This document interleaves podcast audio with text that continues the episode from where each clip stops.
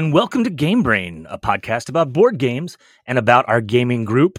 I am Trey Alsop. I'm your host today. This is round 11, turn four, and we're going to talk about the 2005 Splotter game Indonesia by Jeroen Doumen and Joris Wiersinga. And we're also going to talk about why we play games and maybe more importantly, why we stop playing games. And today I am joined by the philosophical gamer, Dimitri Portnoy. Hello, everybody. So great to be here. It is Dimitri. I'm I'm so glad you're here. Um, how have you been doing?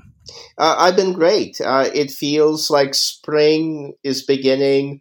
Biden is in the White House. Um, weeks ago, two weeks ago, I stood in line for ten hours uh, to make sure my best friend got vaccinated, uh, and two other people joined us. Um, and now it takes like twenty minutes to for most people to get uh, a shot uh, when they have an appointment. Uh, so things seem like they're moving in the right direction, um, and uh, I can breathe a little easier. And I don't want to uh, jinx it, uh, so I'll stop talking now. Yeah, no, April first here in California was a day where like Facebook lit up because I think we we all have so many friends that were able to like that was the first day where they could get vaccinated, and that was that was certainly um, the case for me. So yeah, it, it's and then I think uh, April fifteenth will be all adults in California. So there is kind of like a little bit of a feeling of optimism. I was driving down uh, Ventura Boulevard yesterday, and like the restaurants are definitely open. It's this kind of weird people dining on the sidewalks, but it's packed. Like it looks bad. it looks bad, but it people are definitely ready. like uh, Miami Beach, it, it, right? You know, people are overflowing and they're standing in parking spaces, and it feels like the parking spaces that used to be reserved for picking up food are now filled with twenty somethings smoking. For people that don't know, by LA standards, Dimitri and I live in the same neighborhood. We are even though people supposedly don't walk in LA, we are in walking distance. Yeah, we're about half an hour away from each other, about the 1.3 miles away. You're a walker. I am, yes. I, I walk, uh, I average 10 miles a day. There have been times during the pandemic when you, you have uh, swung by my apartment and we've had conversations on the uh, kind of like back balcony uh, yes, the balcony that faces a major street where people sometimes drag race, or, or at least that's what it sounds like. Uh, yeah, and, and, we held conversations uh, while you were on the balcony and I was on the lawn. Uh, and we caught up and we talked about the podcast. Uh, I, I, remember the uh, one of the big major conversations we had was what we're going to do uh, when Biden sweeps Trump uh, uh, uh, out of office by a 10 point victory. Um, and it actually happened, although, of course, not. That's, that's not how I remember that conversation, but sure. Uh, oh yeah, no, no. This was see one one thing. I'm still waiting for that. Whatever that party is, that celebration party, like it, it hasn't happened yet. But I can tell, like when we going down Ventura Boulevard, that people are just ready anyway to party. Uh, I can't wait for us to actually start the gaming in person. Uh, because for me, the online experience was uh, not the same thing. Uh, it, it's not Absolutely. the same thing when uh, I, I, don't see uh, you and Paul and Tom, Jake sitting across the table, Jesse. It, it, it's not the same thing where I. F- it feels almost like I'm compelled to play uh, rather than choosing to play.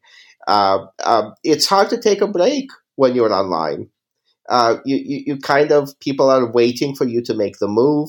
If you're playing asynchronously, I find myself waiting for the other person to make a move, and oh my god, why? Right. I know what I'm gonna do. Why aren't they taking the move? Um, and and uh, I, I find it difficult to uh, multitask. Um, it, it, during a pandemic. You, you, know, when I'm not in charge of each one of my tasks, where somebody else is uh, uh, setting the schedule and setting the agenda. Uh, and and when everyone is in a room, it's a negotiation. It's a give and take. It, it's a human interaction. Uh, online, it feels like work, uh, and and work where somebody else is in charge. Right, almost like obligation. That was like you'd think that playing asynchronously would be low stress or no stress, but that was not my experience at all. I felt like playing games asynchronously. I was devoting more time looking at the game. I was worried that people were waiting for me. I was annoyed when I was waiting for other people. It it wasn't ideal, and I think uh, you, especially in our group, you know tend to kind of emphasize the the additional pleasures of getting together as a group and the social aspects of it over the game itself a lot of times. And that's especially missing in these kind of our remote gaming during during the pandemic. I think of all of us also jake and i think paul uh, like the interaction. And and, and uh, Paul especially talks about uh, metagaming as maybe even his primary interest. I think we know what we were going to get together. Like we can see the light at the end of the tunnel now. Yes. Of like some time where we can get together with folks. Like the vaccinations are happening so that, you know, about what a month and then another few days from now, I think we will have a quorum for an in-person game night of fully vaccinated people. Yes, and people who've had two weeks since their second shot. So exactly. like peak peak vaccination, so so we we don't spread anything to Tom and Matt, and you know. Anyway, I think I think we will have almost everybody in our group will be vaccinated plus the days at that point. And I'm certainly really looking forward to that. Maybe we'll instead, I wanted to talk a little bit about uh, just do a reaction to last week's podcast and uh, Paul and Tom's discussion of of table image. And like the thing that kept that stuck with me that I thought about a lot during this week was um, the the idea of like presenting a table image, but there was a beautiful caveat at the end, which was kind of like, and we all know, right, that like what people think their table image is is not actually what their table image is. Like, and this w- I felt like there needs to be uh, a little bit of like the record needs to be corrected. Certainly not for my sake, but speaking of table image, like Paul has presented himself as this, you know, ruthless game breaker. And some of that is like the branding for the podcast, but like that he's this horrible person who dines on the tears of his friends. And like, this is the most delicious thing in the world to him, where like his friends lose all sense of control and, you know, flip a table. Uh, yeah, is this, and, and is this an accurate description of Paul in actuality? That's absolutely false Be- because Paul has been a member of the group for 11 years. He's probably the most beloved person there. Um, and not just our group, Paul had uh, a group with his next door neighbor for several years uh, who invited him to play and left him his games when he died. And when Paul left to go to Florida with his wife, uh, where they taught college uh, for a few months, Paul had two game groups there who invited him over. Uh, and I think Paul is a delight and a pleasure. Um, and one of the reasons he's such a delight and a pleasure is because he never lies. Uh, he may break a promise uh, in what contract law says anticipatory breach, uh, where he may have a deal with you and he's going to renege on it if he feels that you will renege on it uh, very soon. Uh, but he always gives the right information and he always either uh, takes his turn quickly or if he's thinking about it, he will tell you what he's thinking. He's going to narrate his thought process. What are my options here? What are the choices? What are other people going to do if I do this? Uh, so it's like having commentary. It's like having uh, a, slugger who's also a, a, play-by-play and a color announcer. What what uh, more do you want from uh, a gaming partner? Yeah, I don't. I'm. I might even take issue with like he might break a promise. Like he, I don't. I can't think of a time where he's he's done that. And I think you saw in his interaction with with Tom that like they're still arguing about like what the actual agreement was that each of them feel like the other one violated the spirit of. And like this is the stuff of of of game nights um all the time. But I think we know if you needed to be picked up at the airport at four four o'clock in the morning, which I have, which you have, right? Yes. Paul is the guy who would do that. So he's also um, driven me there at five a.m. You, you, know, so Paul is a twenty four hour uh, friend. So if yes, yes, if Paul is not the person that he's projecting to be, and Dimitri is not the non-gamer that he likes to think he is, Tom, he's said it a number of times now. He's feeling a little beat up uh, on the podcast, um, and I I wanted to kind of say just so everyone is clear, we all love and adore Tom. Tom is one of the most generous people I know. He's uh, my oldest friend here in LA. Uh, and part of what's going on, just so people kind of understand group dynamics, is that Tom is like the leader of the group. Like he organizes the game nights. He kind of wants that role. And so a lot of times I think the when we poke fun at Tom, we truly are like punching up because he's taken on this kind of like leader role and he takes on a lot of responsibility and you know people are pushing back part of out of fun but also kind of like because we have to you know and he does cherish this also. Like he he loves being the guy that um players may unite against. Like he wants that role. He's going to complain but he also savor savors it do you have do you have any thoughts on on Tom in this matter, or is he just well, a minor? Tom brought us all together. Uh, Tom Absolutely. started the group. Uh, Paul is in. Uh, Tom invited Paul. Uh, Tom invited Matt uh, to it, and and that, that's how it all came together. Uh, and in fact, for him to have held his central position, really with no one wanting to challenge him, because we don't want to do the work. Uh, we don't want to spend money, right? right? Um, we we don't want to you, you know, find the space. Um, and, and, Matt has a game night as well. But the reason that Matt can step away uh, is because Thomas uh, is always there. Uh, and uh, to play host, uh, to be a teacher, uh, to be a coordinator, to be a collector, to be I'm going to say this because it's too delicious. This is something that Paul calls Tom, the cruise director. And I know it's a funny thing right. call somebody, but if you think about it, a cruise director is a full time job uh, that also requires uh, mood and, and humor and, and, and, getting people to enjoy themselves who, at the end of a hard day, who are maybe not ready to have fun, right? And to get grumpy guys to have fun you know, and, and grumpy women uh, uh, is, a gift. Uh, and, and, again, it's a very hard job that I wouldn't be willing to do. You, you, you know, I, I, did it for a couple of years for a poker group. It went well, right? Uh, and I'm glad it's over because it was too hard. All right, well let's let's wrap it up here because this is this is really going to go to Tom's head, and he's going to be insufferable after that. That said, uh, I hope everybody out there gets that we all really love Tom and that this is with great fun when we all make fun of him and, and root to beat him collectively. Good evening, Mr. Mr. Norfolk, South American. All the ships and clippers at sea. Let's go to press. All right, a few items for game news here today. Um, first off, one thing I wanted to point out to people that I kind of missed at first is that there was a uh, New York Times article this last week on Matt Leacock. Matt Leacock's the designer of Pandemic, and it kind of does an interview with him and is looking at the fact that he is now working on a climate crisis game. So Matt Leacock, you know, kind of big, big name in our hobby industry is now working on, and I think the title they're going with now is Daybreak.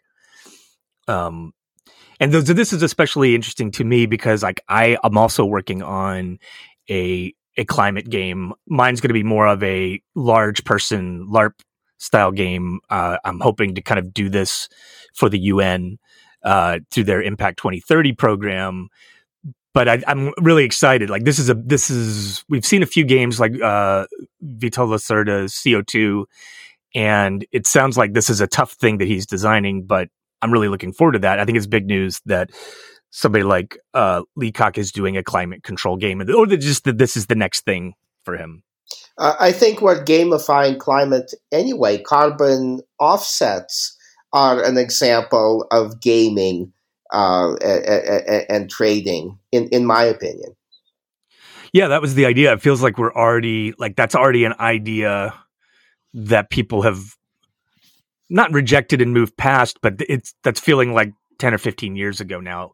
People didn't embrace it, unfortunately. but maybe that's kind of like the approach going forward. Anyway, there'll be a link in the uh, the show notes here for people if you want to check out that uh, very good article um, on what Matt Leacock is working on. And then, kind of like final um, bit of news here: uh, John Company Second Edition has launched on Kickstarter. Again, link will be in the show notes. We've had a, a decent bit of discussion about this uh, on our Facebook page. I encourage people to go and take a look at this. Did you did you play John Company first edition at all, Dimitri? Uh, I don't think I did. Um, and uh, it, it's a colonial game that's critical of colonialism. That's kind of the impression that I get. I'm not sure it's that clear cut, but so the the company of John Company is the East India Company. So it is specifically looking at that in India. And I think this kind of like debate of like where does this game fit um, is important.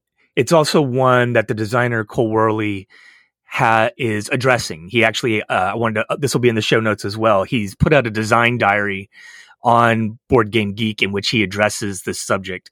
I think um, not as an apology, but he wanted to make a distinction between imperialism and colonialism. Like obviously, there's a lot of overlap there, but they're not exactly the same thing. Um, but it, you know, if you want to be at least hear from the designer about what he's trying to engage with in making this game here's you know he's had a chance to express it now in the in the in these design notes on BGG so I would encourage people to check that out. And then come on our Facebook page and uh and discuss it. I think I played this game uh once. We didn't get through it and like a lot and I think then Tom on Facebook said something like he thought it was a really interesting failed experiment or something to that effect, which to me kind of def- is the way I feel about a lot of Cole Wehrle games. Is like I think his games are really super interesting, where he's trying different stuff, um, and it doesn't quite work for me. I'm not a huge Root fan, but I know that a lot of people love Root and the the weird. Inter- You've played Root, Yes, I have played Root, uh, and, Root has a theme that that blocks me from really grokking its mechanisms. Uh, uh kind of like Everdell. It's like the moment we start talking about twigs and berries and furry bunnies, uh, my my brain kind of turns off. Uh, one final note here on uh, John Company, uh, friend of the pod and friend Candace Harris has done a full preview of uh, John Company's second edition on BGG. Again, link will be in the show notes. Very extensive, a lot of work, uh, and great write up, especially if you're deciding whether to get this or not. I am sure that there will be people that Matt is probably already backed this game, and we will get a chance to play it and then make up our own mind if we're horrible people for for playing this game. Games, yeah. These are games we like to play. These are games stuck on our brains. Oh, baby. I feel so much better. Uh, I actually, uh, I, I don't know if I should tell you this, but I prefer the second version. No, because it, it, it, because your your voice deserves the the, the more glamorous, uh, more sparkling uh, bell-like setting of the second version. I, I know this is raw. this is more CBGB. This is punk. Um, and and, and uh, I yes. I have respect for that. And that's who I am. Yes, but but I want I, I want the bells and whistles. And now I think I just offended Alfred, uh, and I love bells and whistles. Dimitri, what what games are on your brain? What are you thinking about? Uh, well, I played uh, two games uh, with Jennifer and Bruce, uh, who are much, much better players than I am. And I easily won both of them. Uh, and I feel ashamed about it to some extent. Uh, they are Praga Caput Regni, that was reviewed on this podcast. You, you and Ben did it. and a new game called Maglev Metro. and the reason I won is because I didn't try to understand the game or what it was about or what we were doing or, or the theme was or what the mechanisms were, uh, but basically used uh, just gamer heuristics, right? Like build your engine and, and uh, expand production capacity, I- ensure access to rare resources, you know, zig when the others zag, and, and try to get like secret victory conditions at the beginning so you know what to aim towards. And I, I won without thinking. I, I, I won reflexively, uh, without fully understanding what I was doing. Uh, and uh, we're going to talk about Wait, this. I'm I'm confused because you just you just hold on a second. I'm confused. You said you didn't think about it at all. You just won reflexively, but you also just l- identified a number of very specific strategies, ideas that you applied to your game. So I'm how how how how are you having it both ways here? Uh, because those strategies are things that I don't have to really think about. Those strategies are things that I can do automatically. They're unconscious in many respects to me. They have been consolidated. I'm giving you a preview of what we're going to talk about in, in, in the member specific segment. But one of the reasons that I wanted to talk about it is because it happens to me. It happened to me. I have internalized things finally after playing games for 16 years. There's certain things that come to me naturally. Jennifer and Bruce are much better players than I am. Jennifer has been playing games for much longer than any of us. Uh, she still, to her credit, and Bruce, they're trying to really understand and master and really uh, focus on the individual game, on the game they have in front of them, uh, and, and try to understand how it works. Uh, and I just went. You know, I won by not focusing on the specifics, not focusing on the particulars. Uh, I don't care what you know about the Habsburgs. I actually care about the Habsburgs, but I don't care about that particular historical period uh, uh, what was happening in Prague and the electors and, and whatever. Maglev Metro, they're robots. Uh, it's a pick up and drop off game. It's it's very nice. So both games that I actually recommend, but games that I wasn't challenged enough to to like fully consciously engage in, cortically engage in, pay a lot of attention to. Uh, you, you, know, and, and it, it's an interesting. Uh, I, I, think it's important, and I, I think it's uh, something that game players and game designers might want to think about.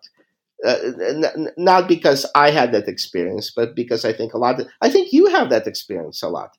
I, I, I think uh, one of the reasons that Ben loved uh, Prague Caput Regni more than you did, uh, I feel, is because you may not have been particularly engaged by the particulars of the game.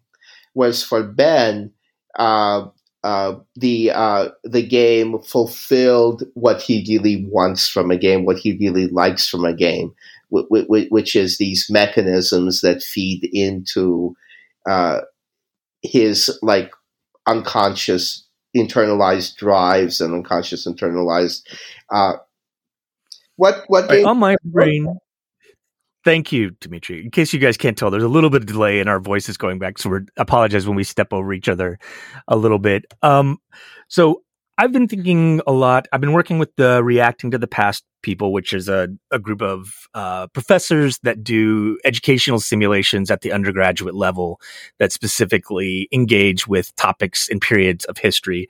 And so I've been thinking a lot about, um, you know, when you play a role and what you kind of like engage with when you play a role, especially when you're looking at historical figures. And so almost not by definition, but in effect, when you play a historical figure, there's going to be problematic things about playing these figures. And I think this is an, an interesting overlap in a lot of the board games that we're playing now or played in the past. And it seems like this year has been a good year for calling into question a lot of stuff that was kind of they're not necessarily assumptions, but we do play a lot of games that are essentially about colonialism or conquering the world. or 4X games, which are about expanding, exterminating, extracting, exploiting. Like these are kind of like whether it's space themed or it's themed with actual history, like the mechanisms themselves are kind of like engaging with a colonial or imperialist uh, mindset. And so it's just kind of thinking about this and like how a lot of times the point of some of these games is to walk in other people's shoes. And I'm wondering, like, this is a thing I'm wrestling with, and I don't have answers on it. Is like, uh, is it always like, do are there certain shoes that we actually don't want to walk in? Like, do I? We play a lot of games in which you're a captain of industry in the industrial revolution. Like, there's a lot of games like that. You play a lot of games where you're like expanding into certain continents, and like, are those the shoes we need to walk in? when we play games, whether it's a historical simulation or it's a board game. So I think it, I think it's kind of right that there's been an accounting that we at least call into question why we play some of these games that that we play here in in 2021. Does that make any sense?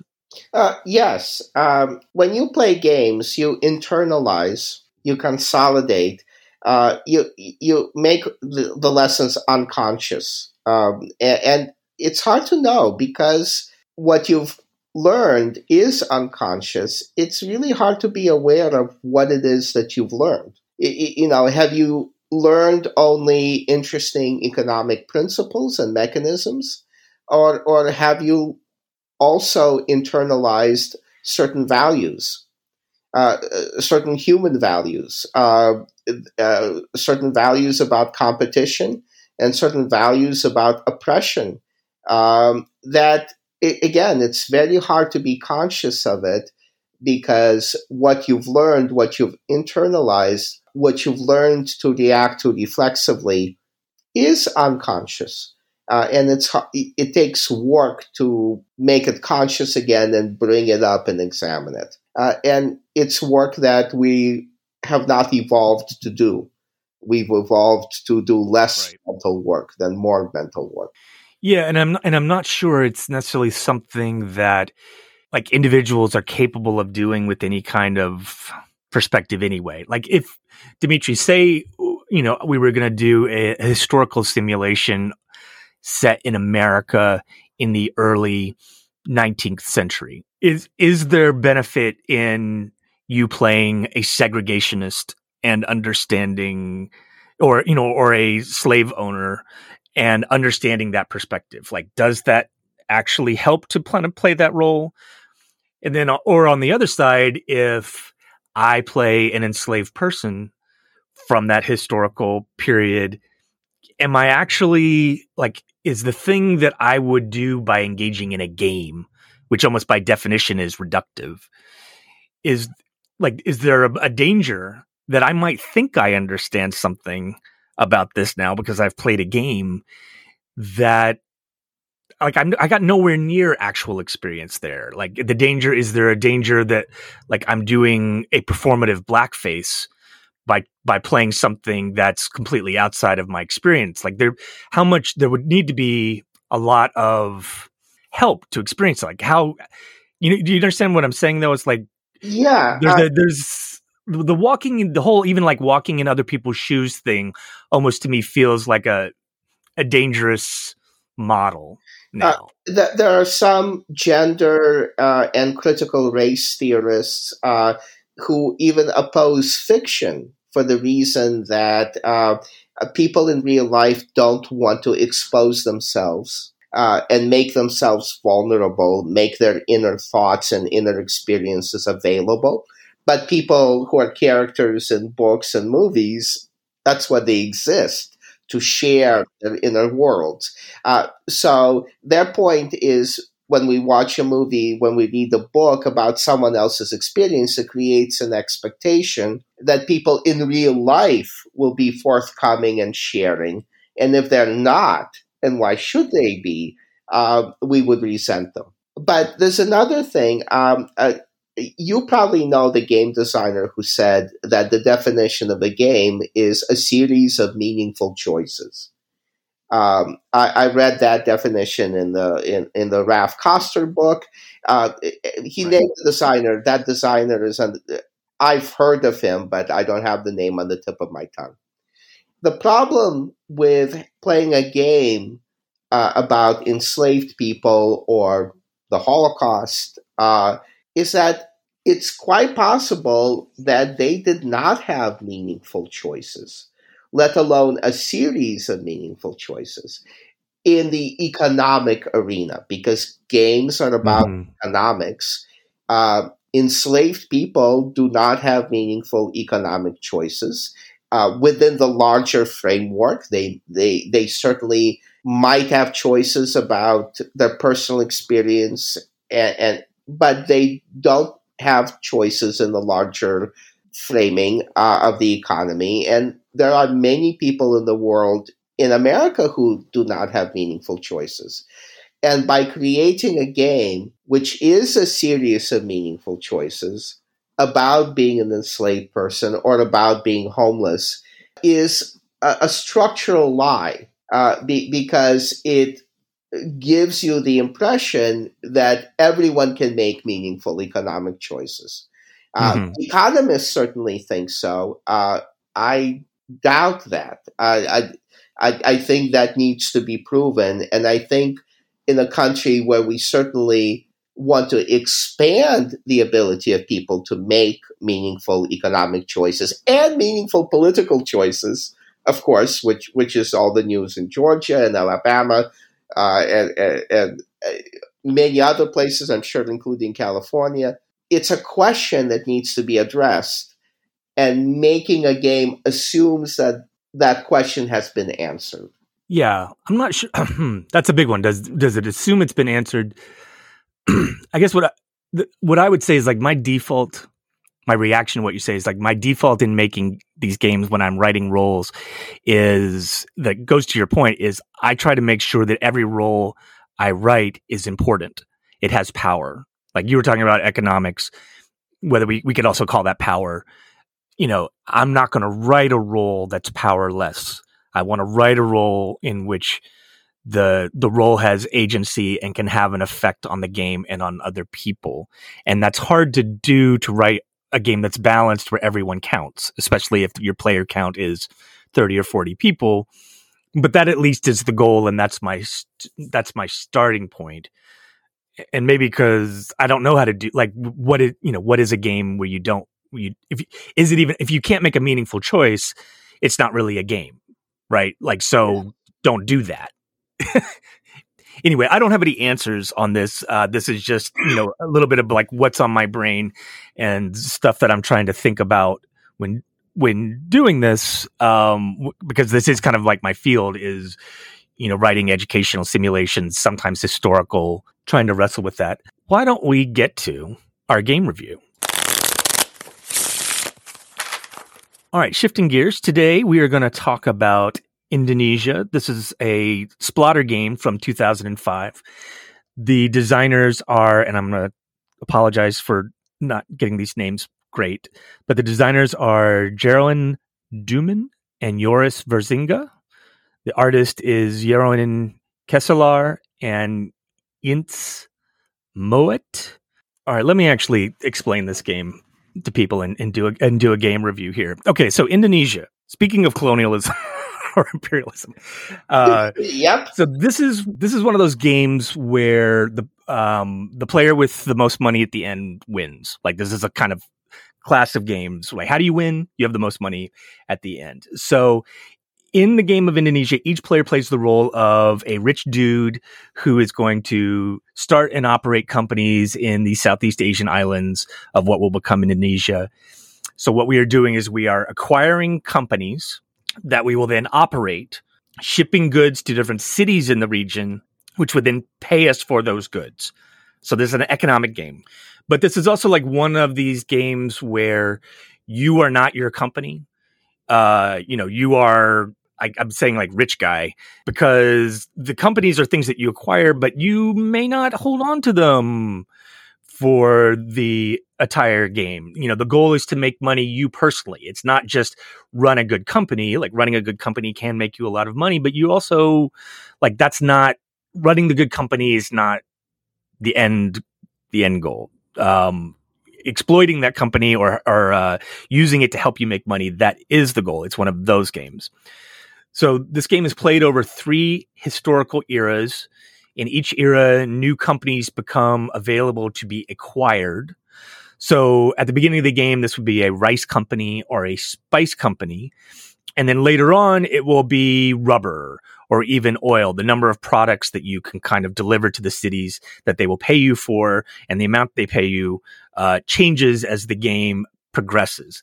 In addition to that, there are shipping companies, and shipping companies are the means which these goods get delivered from the place in which they're produced to the cities that need them and will pay you for them. And there's money to be made by transporting these these goods. So if I have a rice company, it exists at a specific spot on the map. And I produce rice for every chit I have on a space on the map. And then I need to ship that rice to a city. And if I do this, you know, yay, I get paid for my rice.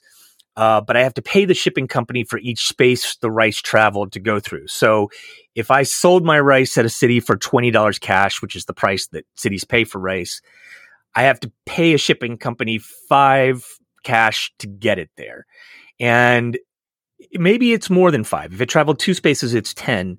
Uh, and so, and it can actually continue to go up so much so that I might even pay more to transport my rice than it was worth, than it was actually worth in the first place. So I can lose money on, on the deal. I have to try to sell every, uh, thing that I produce in the game. And so that's one of the kind of richnesses of the game. The other thing is, is if you do this, if you successfully export your, you know, get your rice and you deliver it to the cities, then you get to expand. So the the size of your company uh, increases.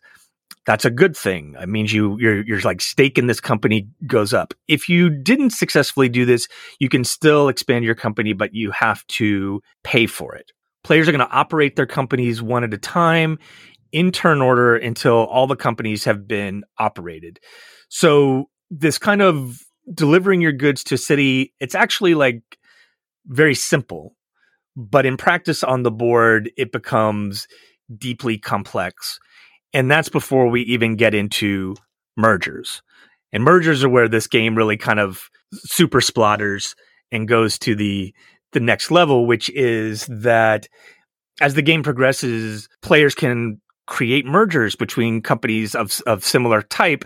And in fact, you can be forced to merge. And then you have an auction to determine who will actually control this larger merged company in the future with the person who gets outbid essentially getting bought out and getting a large influx of cash into their personal coffers. So like you lost your company, but now you have a ton of cash. And so you can buy some other company. All right, Dimitri, is this this sound like the game you've played?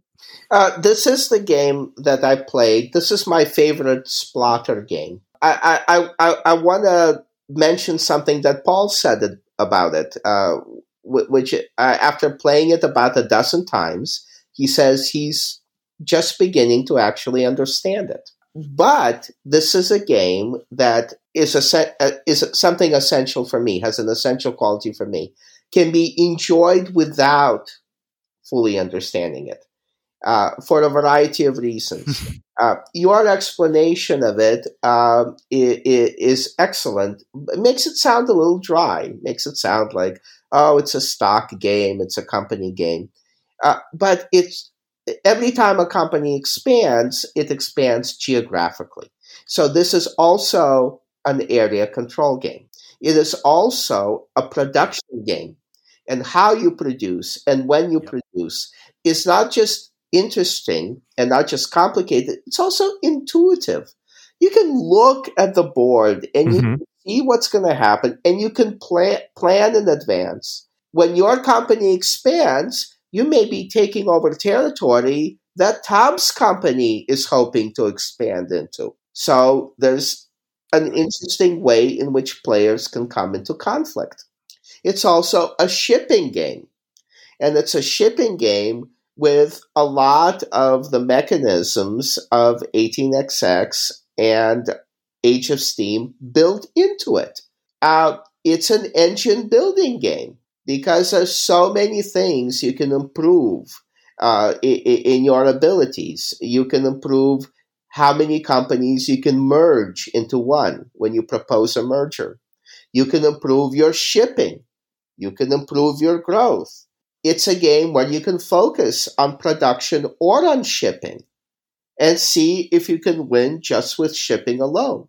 It's a game where there's definitely a pivot at some point where it becomes really profitable to propose a merger.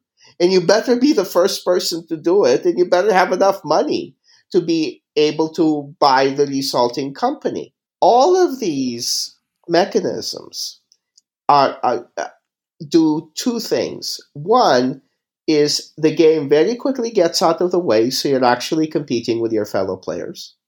You're also cooperating with your fellow players because delivering goods to a city can make it grow, can make it expand, which means it can accept more group goods, which is profitable for everybody. And it's also a beautiful game. Uh, it's a gorgeous map. Uh, the rules are intuitive. You keep waiting for the oil and the rubber to come on scene. On the scene, you can combine your rice and spice into Siap Faji, which is like a, a TV dinner company, which is always always right it's the most difficult concept in the game is that at a certain point you can actually like merge your rice company with your spice company and create a new product that sells for much more so this yeah. is one of those workarounds from like shipping kind of choking you out is that you need more expensive goods that you can ship over greater distances without going into debt uh, you can also merge companies on different islands, uh, which produce the same thing. Uh, so that gives you a new base of operations to ship from. Uh, and it, there's so many considerations, so many rich decisions. Uh, and I always feel like I'm not fighting the game. The game is actually letting me do what I want, which is a, a hallmark of Splotter games. I'm actually interacting, sometimes cooperating, and sometimes competing with the fellow players who are making my life miserable, but also really, really interesting. Can I propose this merger before Trey does? Uh, can I get enough money for my company uh, if I wind up the loser? Uh, or should I even consider selling? so I'll get more money to buy something else. And it's a beautiful board. Uh, it's a, a, a, game that combines Age of Steam and 18xx mechanisms uh, for me really beautifully. Uh, while or like like simplified versions of those things, right? Yes, like it's not like say, on some level. I feel like this this this game's very um like the actual things you have to do are very simple and they produce rich gameplay, which is kind of a a Splotter thing. I like what one of the things you're saying before. You know, I don't know whether it's cooperation exactly, but it is certainly the case in this game that you can't do it all yourself. Like you need help, especially early on in the game. Like you might control a rice company it's like you're not going to have a shipping company to deliver your goods yet. You're going to have to use someone else's shipping company. So there's like a constant negotiation, uh, or even like I'm going to use somebody's shipping company because like they're committed to this area, and then I'm going to build near it so that I know I can use a shipping company to do it. Um, you know, your comment before where Paul starts to feel like after 10 plays, he's starting to get it. I always find like when I start to feel like I understand this game, my next game immediately humbles me you know, like I the the lessons of Splotter games always remain elusive. You know, it, it, there's plenty of games where you pull a certain lever and you get a you know a kind of result that I can count on. In Splotter, I often feel like I pull a lever and you know a couple of steps happen and something completely unexpected happens that I didn't I didn't predict and I and it calls into question like why did I pull that lever? Should I pull this lever? Um and that's kind of delicious and and like at the core of this may be again this like merger question of like when like you said there can be some importance of like who decides who can call a merger so you can control who gets merged together and then there's this you know fantastic thing that happens in the auction which is when you have an auction over a merger, the price gets bid up. And um, you have a, a kind of very difficult decision about like generally one person is going to have more money than the other and so you can tell who can win it but whether they should win it is another question because you know losing a merger fight losing with quotes might be great it might you know if uh if the price of a merger gets really bid up you suddenly have tons of cash to do other things. That can be the right move is to lose a merger sometimes. And that's a really rich decision space that i continue to struggle to consolidate maybe. Uh, what's interesting for me about this auction in indonesia is it's the best auction of all games because it's the auction where everybody has the full, the most complete information. In all other games I can think of, Estates, Fresh Fish, uh, Age of Steam, the auction requires you to kind of have a grasp on what you're bidding on, on what its actual value is in, fu- in the future gameplay. But here, you see exact, you have complete information. You can see the board state. You, you, you know what the company is producing. You can actually mm-hmm. calculate what a company should be worth. And then, of course, that would be the starting bid. And how much do you want to hurt Tom? How much do you want? You know, he really wants this company to keep producing. But if you hurt him badly, if you take the company, if you take the merch company away from him, you're giving him a ton of cash and maybe he sees mm-hmm. another mm-hmm. merger possibility that you don't. But of course, again, it's right in front of you. It's right under your nose on this beautiful map. Yeah, that can be that calculation you're talking about. In like that may be like my most negative thing, and there's very little about this game that I think negative is that like that can be mathy. Like you said, that's not hidden, but there are times when you can look and say, we know we're only going to play one more round of this game. So I only have like one more operation. Uh, that operation on the final turn is going to be worth double. So you can kind of like figure out exactly how much value a company is going to be worth. So for some people, that might get too mathy. I mean, it's still just multiplication, but like that would be, there are times where you break out the pencil and decide, you know, like what's the pain point where I'm spending too much for what I'm going to get later on but I do find like that moment of trying to decide how far do I push an auction is kind of delicious and also very frustrating in that I'm often in that moment where I just say, I don't know. Like I don't have any confidence about where I should stop here or not. And that's that's kind of rich. And maybe if I understood the game better, I would feel more confidence in that. But it's kind of it's also pleasurable being in that I don't know frame of mind there plenty of times, Dimitri, you and I both have rice, or we're going to f- form a Siap Faji company, and you know, you hold the rice and I hold the spice, and we we have the biggest shares in these companies. But every, anyone can bid on it as long as they have the slot in order to take it. It's just that um, they would be paying out both of us for our shares, but that means that you know the auctions are often involved the entire table. Uh, and shipping when there are mergers in shipping, everyone can have it, it can have huge consequences for everybody. Uh, not just for the people who are shipping, but uh, who actually own the shipping companies, but people who need to ship. Uh, and, and, the choice of uh, how far something will ship and who ships first uh, can affect whether you, as you mentioned before, make money or lose money uh, on a deal. I actually lose cash on a deal. So other players' decisions can affect you in multiple ways and, and have ripple effects uh, that spread out from the initial choice, uh, which again are very rich.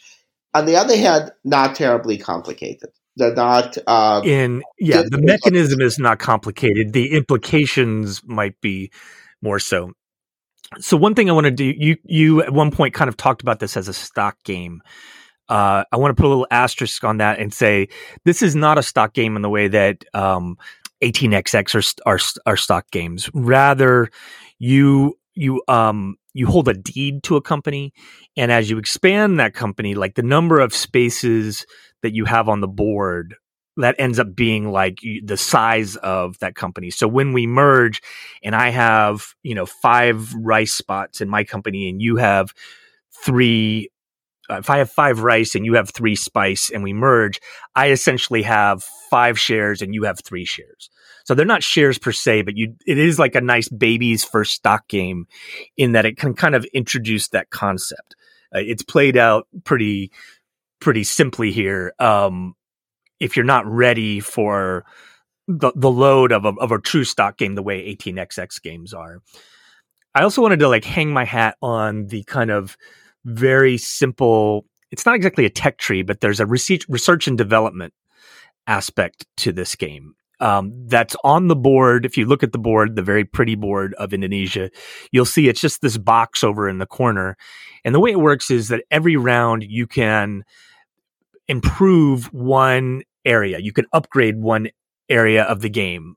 Uh, these are things like slots, which are the number of companies you can hold you can upgrade your mergers, which means that you can have bigger and bigger mergers w- that fit into one of your slots. So you can have larger companies or propose bigger mergers by having more mergers. Uh, if you're running shipping companies, you need to expand your hull, which is the amount that your ships can carry. So you know you can deliver more goods, you can make more more money. They even have a, an interesting thing which is called expansion, which means that like when I expand, either by paying for it or that I su- successfully delivered all my goods. Normally, you start out like when you expand, you just add another square. I can expand my company into one other area. But if I've upgraded my expansion, I can expand into two companies or three companies. And again, this is kind of like important. And that means that when I merge, I will have more shares uh, that I can get paid for. So it's a way of like building your um, your investment in your own, own companies, both in terms of the amount of goods you make and in terms of like the quote unquote stocks that you hold in your company. So if you're an engine builder mindset, which I tend to be, expansion can look really attractive. Then there's turn order in this game. And turn order is this interesting thing. It can be super important. It can determine the order that you pick your companies. It can be determine the order in which you operate your companies. And this this can be super important because you're always racing to get your goods to market.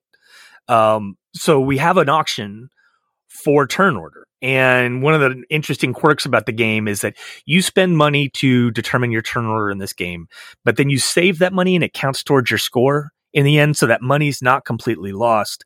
And then one of the things you can upgrade in the game through the research and development action is you you can get a multiplier on that bid so that if I upgrade it, you know, the you know, the one dollar that I spend for turn order it can now be 10. So you start to get efficiencies in terms of controlling the game through turn order.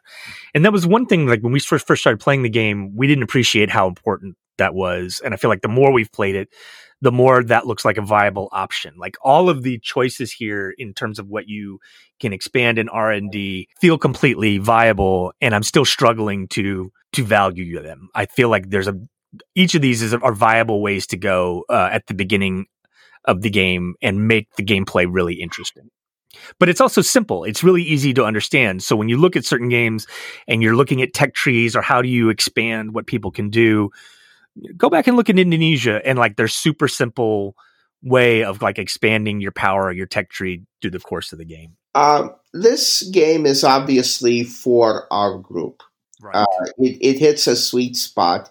Um, I believe it's the second game that uh, Matt played with us uh, way uh-huh. back when maybe new. Um, I remember him coming in. Uh, he actually lived in Indonesia uh, for a bit when his father worked there. He spent huh. summers there, uh, and he taught us some Indonesian words while playing it. Uh, what's interesting to me is uh, at that time, Matt was not a huge gamer. Matt mm-hmm. stopped mm-hmm. playing games with us. He was interested, uh, but this was maybe one of the first, definitely the first Splotter he ever played. Uh, and one of the maybe one of the first board games he took seriously. You know, with with his second time with with Tom at Tom's game night, I think he enjoyed this immensely. Uh, I think it's very rare that a game that is challenging and interesting to someone like Paul or someone like you can also be enjoyed by a relative newcomer. And I think he was actually a contender. I, I think we all were uh, Mm-hmm. contenders in that game until Tom ran away with it because I believe, if I remember correctly, this was years ago. Uh, he actually did the mathy calculation at the end uh, with, with the doubled value of the production and knew exactly how to take advantage of it. Yeah, Tom seems to excel at auction games, especially when it's about like correct pricing or taking things past a certain pain point where other people will balk and and and and he will he will not. Uh I'm certainly thinking of this game. Like there's a number of games that like have come out in the last year and a half that I'm kind of eager to play when I'm in person. But I think if we were going to have a game night tomorrow with our game group, like this might be my choice of games to of a game to play with our group that would engage us in the things that we we want to engage in. I, I, I think the game uh, uh, City of Big Shoulders uh, is a game that uh, certainly brings to my is brought to my mind when I think of Indonesia, um, Right. because there's a certain friendliness to it. Uh, even there's a lot of competition, right? But the barrier of entry is fairly low. Uh, I don't think you're going to have the kind of debate about rules and, and, and initial conditions uh, and, and which companies are available at the beginning at the beginning of Indonesia, where that you can have when you're trying to play an 18xx game. Uh, and, and if you get one thing wrong, you, you know the whole the whole game is going to be ruined, and, and you'll have to Right. all over. Um, uh, Jim Svejda, who uh, is a classical uh, uh, commentator uh, uh, at, at, at KPCC or one one of our uh, public s- stations, and who wrote uh, a big book of classical music reviews, once said, "You can't have the Ninth Symphony every day." You know, it's just too too big of an ask. Uh, but Indonesia is one of those games that is incredibly serious, incredibly crunchy, but easier, easier to get into. Uh, for me, it's the easiest Splotter to get into. It's much easier and more intuitive than Food Chain Magnate.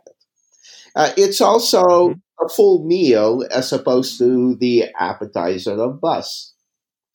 Uh, and uh, for me, as an alternative to Age of Steam, there's something. Uh, it just has a little more meat on the bones than Age of Steam. uh, Sure. because it's also a production game, right? It, it, it- it's also a merger game. Uh, it, it and it has a much more beautiful map. Uh, it, it just has things to. It has a dessert, whereas Age of Steam is just this big Flintstones like hunk of meat that you have to attack with with knife and fork and and, and, try to get through. Uh, if if that metaphor makes sense. Sure. Well, you, you mentioned this is your favorite Splotter. Uh, this is also my favorite Splotter. I, I went back and looked at, uh, you know, when we did our top 20 games for Game Brain.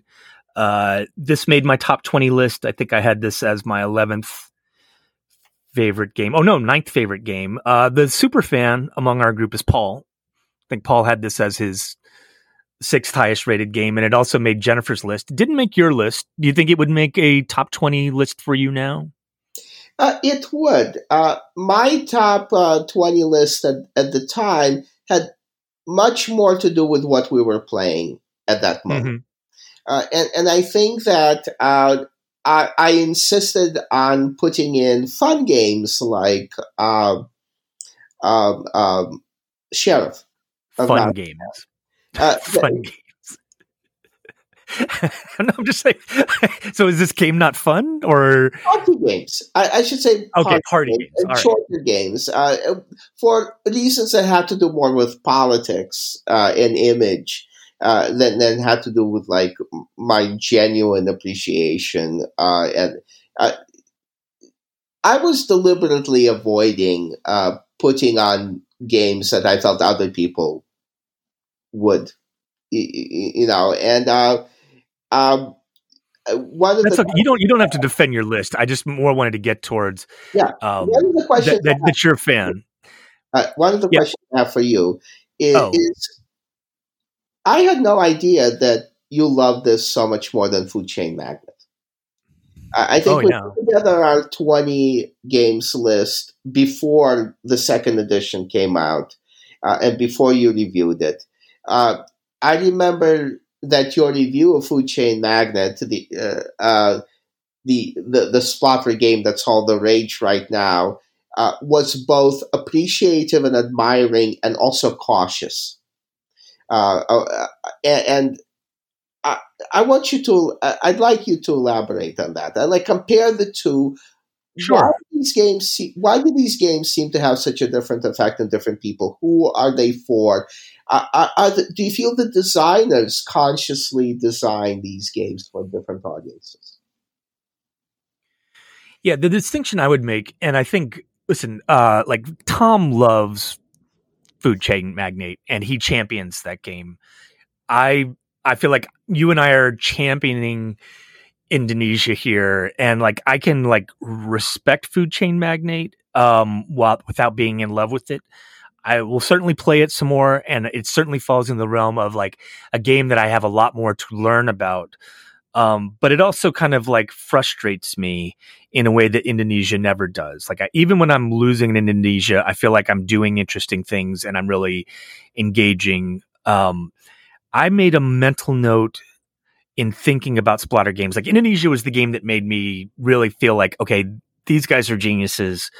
You know, Splotters are gamers games, but especially this kind of thing where like they've created something that's so elusive in terms of the puzzle that it creates. And I realized that I have kind of bounced off of the Splotter games that are a little more sandboxy or they or the way I think of them is like they tend to have like a menu of things that you can do that you choose between. Like when you play Food Chain Magnate, you're looking at all of these milestones you have to get, and you're also looking at these um, progressions of like I'm going to take a you know uh I don't remember like they they they kind of level up in a sense that your delivery boy is going to become a truck driver is going to become something else. Your fry cook become a become a you know a burger master or whatever, and like you have different levels of executives that go up, and so you like you have to sit there and study the menu in Food Chain Magnate. If you're playing Antiquity, there are 20 or so different buildings that you can build. And this is, becomes a huge decision space in terms of like, what buildings do I build and in what order do I build them? If I play roads and boats, again, I'm kind of like looking at a menu of options that I can do. And like, that's what's kind of like amazing about these games in that there's so much freedom for you to explore and to try different stuff. And there's totally different ways of doing stuff. Um, I also tend to find that decision space to be almost like too large and overwhelming in a way that is not pleasurable. And I do gravitate towards Indonesia. I love bus. I, I like your, you know, appetizer thing. I, I think I do. Pref- and so like, I'm going to fall on that side of the Splotter spectrum. And I would probably also include, uh, Great Zimbabwe and I would also include like I'm a big fan of Greed Incorporated. I always want to play Greed Incorporated, and it's kind of like the Splotter game that doesn't get much uh, attention. But if I'm having to study the menu, I'm finding I'm bouncing. Like Antiquity annoys me. I realize it's great, but I struggle with that game. Roads and Boats, brilliant, but it's like it's too much for me. Um, and you know, studying those options can be too much for me. Uh, you mentioned milestones um, in, in Food Chain Magnate, and, for me, milestones always make me feel like I'm playing against the game, and maybe the game is plotting against me. That that maybe uh, uh, an order to the milestones or specific groupings of milestones. That if I don't get all of them or don't get them in the right order, I'm going to lose. Uh, and, and, that has nothing to do with engaging the other players. It has to do with the game designer making me feel stupid and inadequate. And I know that that's not the key. But what I appreciate, and, and you, you called uh, Indonesia a baby stock game, but when I play a game, I feel like a child. You, know, there are many things like I have to learn rules, I have to sit there like in a class, I have to take turns, right? All of those make me feel like I'm a kid again. And, and I liked being a kid. I don't mind feeling like a kid. Uh, so you're playing. You're playing. Yeah, I'm playing. And when Indonesia also gives me a beautiful map, it it, it, it gives me TV dinners, and and and, and actually isn't sitting on me.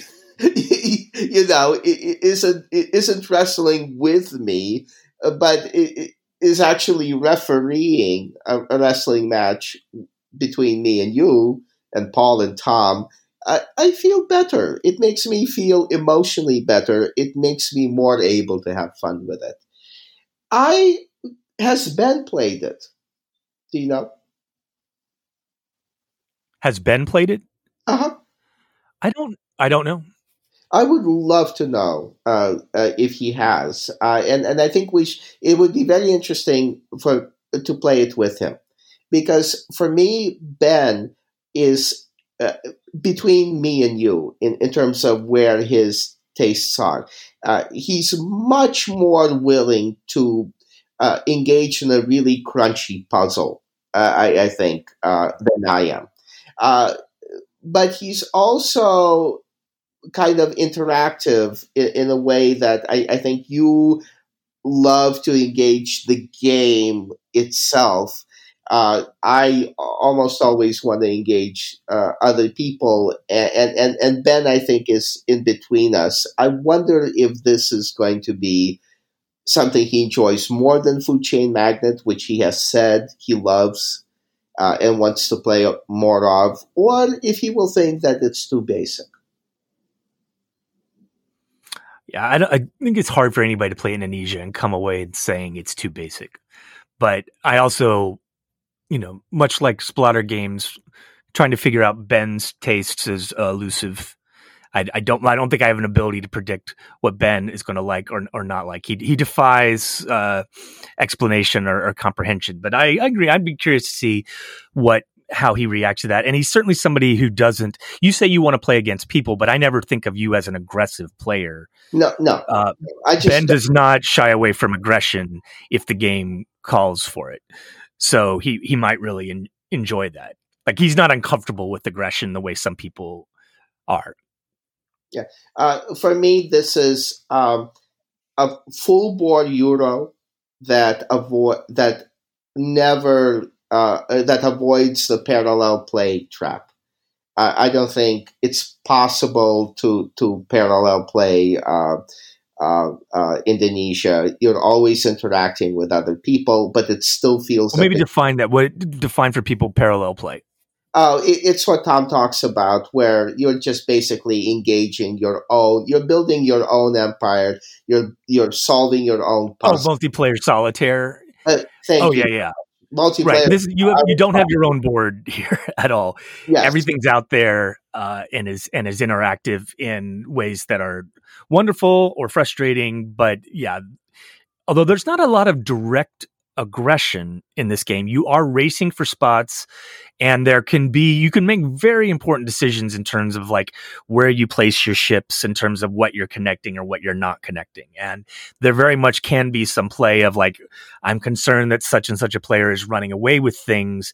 So like my best move for me for the money I might might be to connect to that person's oil fields but that would be game over and that person just straight up wins. Like that you do make those kind of calculations, but that's not exactly the direct aggression, which often I don't like in games. This feels like the right amount of decision make interactive decision making. That's not take that. Any negatives for you that you might but, want to mention? Um, simple mechanisms. It can still be a little bit of a tough teach, but it's it's an appropriate teach for the game brain crowd. Like I said, there can be it can be a little mathy. Uh, later on where you're trying, where you can kind of like break out the pencil and decide, uh, you know, I'm going to have a certain number of operations at the end to determine stuff. Uh, but that would that would be it. Uh, this game has high replayability because your ability to kind of like figure it out is remains completely elusive. You like, there's no, I don't think there's a dominant strategy where you break the game by doing this one thing. Like that's completely outside the realm of possibility playing Indonesia. So uh, no, very few negatives. Yeah, one negative for me, uh, it, it's the length of play. Uh, I, I, it's not necessarily a negative, but this is a, a four-hour game. Yeah. Uh, uh, and it feel to me it feels like it should be a, a two and a half to three hour game. Uh, I don't know why this plays consistently much longer than say Barrage. I have a feeling it's because at the end and with the mergers, people need to think about very hard and very long.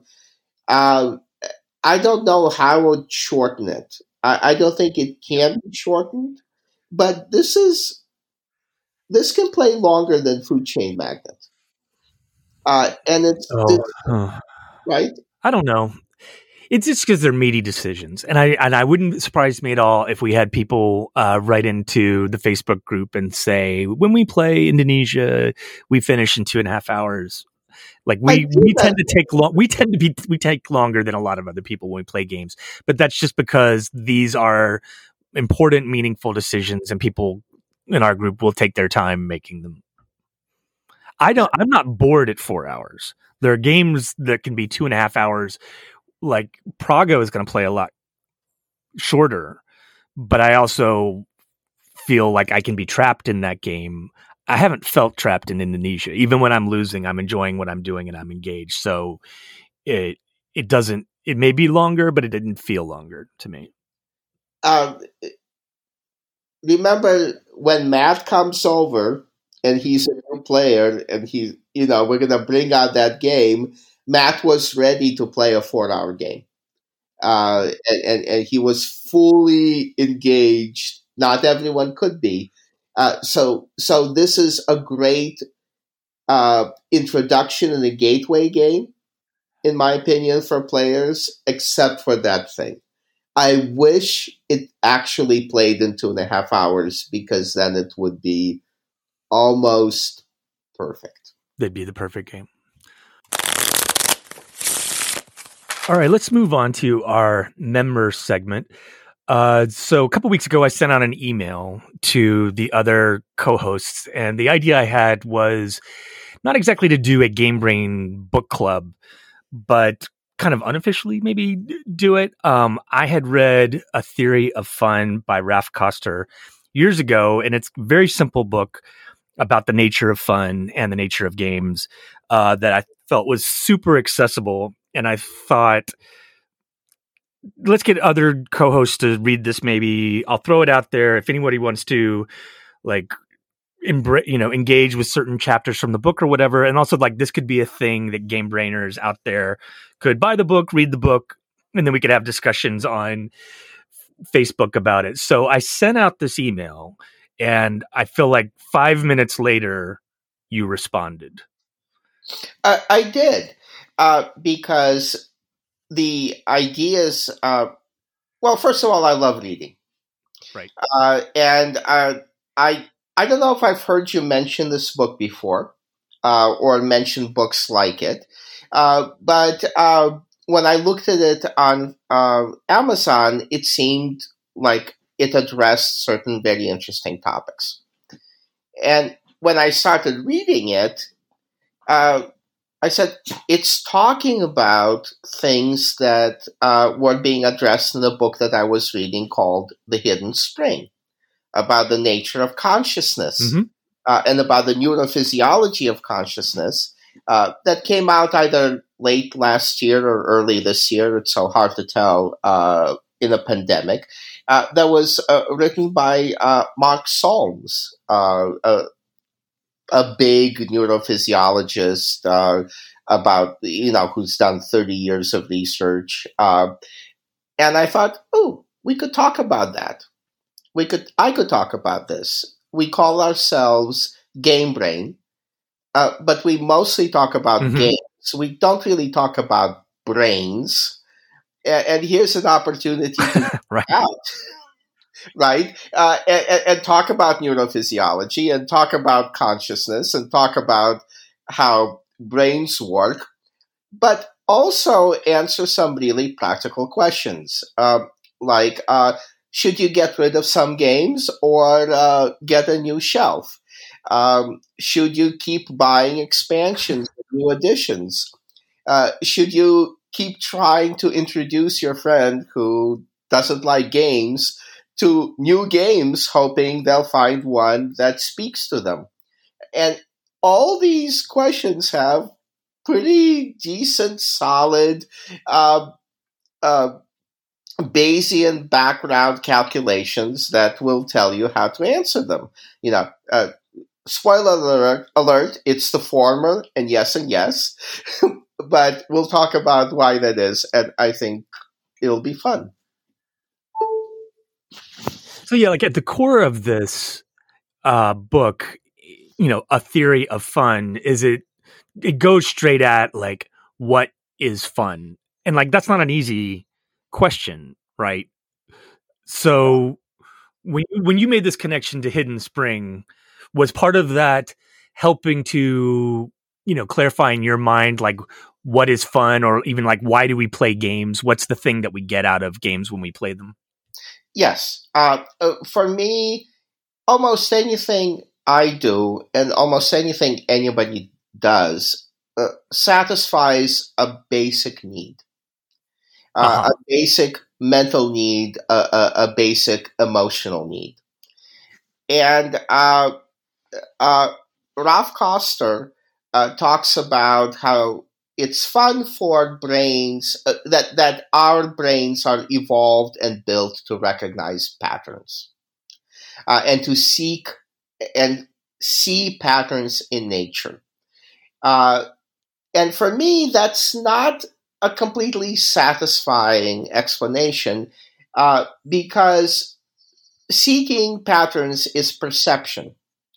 Uh, but games for me fill an emotional need. Uh, and what emotion is it that games fulfill? And fun for me is not really an emotion. Uh, because an emotion, when I feel an emotion, it's something I can just sit and experience. I can sit and Right. feel anger. I can sit and feel fear. I can sit and miss someone I love. But I can't sit and feel fun. Fun is something that I have to do something to have. The hidden Well, maybe uh, hold on, expand expand on that because like the expression we use, we, we if we were playing a game, or we were together, Dimitri, I might say, "Are you having fun?"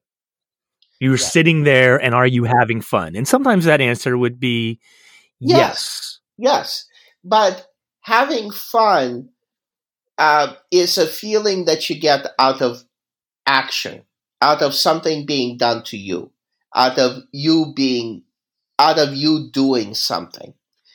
Uh, and emotions are something, feelings are, and I'm going to be technical here for a moment, qualia that are conscious signals of deeply rooted needs. Uh, and the need to have fun is boredom. Uh, so fun extinguishes the feeling of boredom. But again, uh, I don't play games because I'm bored. Uh, I'm very seldom bored. Um, I'm uh, when I'm bored, I can read, I can watch a movie, I can talk to someone. Why mm-hmm. do I specifically play a game? What is the emotional need that the game satisfies? That seems to be basic and and, and evolved and something I can sh- maybe share with other mammals, the way that other mammals feel anger the way they feel fear, the way they feel separation anxiety, the way they feel lust. What is it that we all have that games satisfy? What is that need uh, that games fulfill? Um, uh, and actually, there is an answer. There is an answer that uh, I read about in the Let's book. Yeah, so so this is a, a Latvian researcher, uh, Jaak Panksepp, uh, who discovered hardwired uh, neuronal pathways in all mammals that correspond to seven basic emotions that all mammals have. Seven, of course, is a magical number, uh, but this is actual verified. This is uh, there's a, a little area deep in the brain about the size of a guitar pick, the way I picture it, uh, called the periaqueductal gray, uh, that sends neurons into the cortex, uh, and then the cortex sends back signals uh, to the periaqueductal gray, and those hardwired loops light up when we feel emotions. And there's seven of those that dogs, humans, rats, bats, cats, dolphins all have. Lust, anger, fear, disgust, uh, separation anxiety, missing someone. We've all seen dogs outside of a cafe waiting for their owner. They're experiencing Mhm. Loss, they're experiencing abandonment, um, seeking and play. Uh, and I left seeking. Play is an emotion. play is an emotion. Uh, play there is. Uh, so again, the idea is that there is some need, some deep internal drive, and it's. I know it's Freudian. Freud is out of fashion, but this is not Freud talking about stupid things. This is Freud actually identifying basic building blocks of the mind. All animals play. Uh, all mammals play. Mhm. Uh, people play, uh, and it's an emotion that fulf- that playing fulfills the need of social interaction, forming hierarchies, and experimenting with hierarchies. Uh, I'm a cowboy, you're the Indian. Now let's switch sides.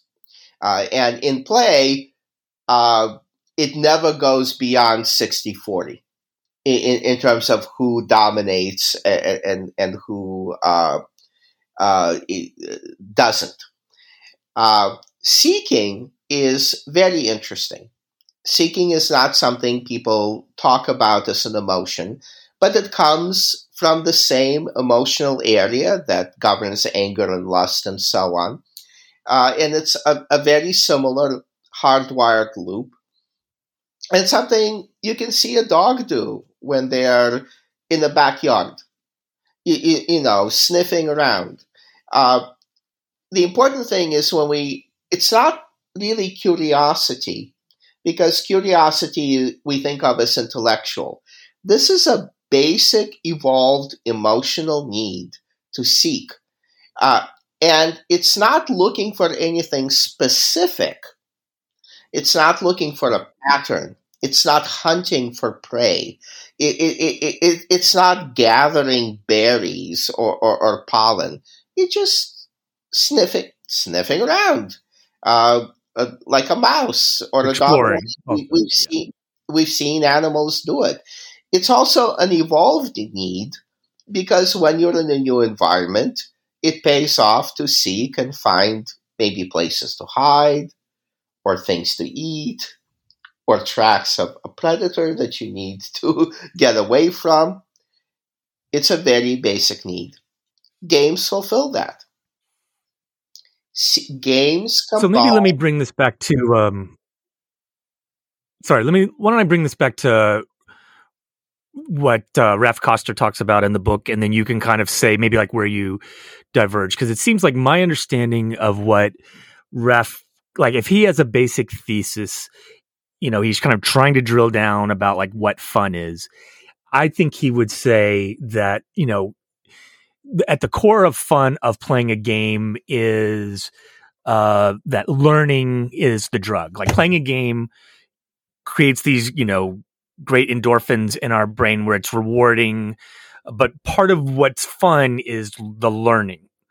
And so if we are playing a game and it doesn't, and we're not learning from it anymore, it ceases to be fun you know there's a reason we, in like the simplest example here is like when you're a little kid tic-tac-toe is still fun because you haven't fully understood it yet but as adults we all understand tic-tac-toe we're never going to lose a game of tic-tac-toe again in our lives so we don't need to think about it anymore and it no longer is going to produce fun.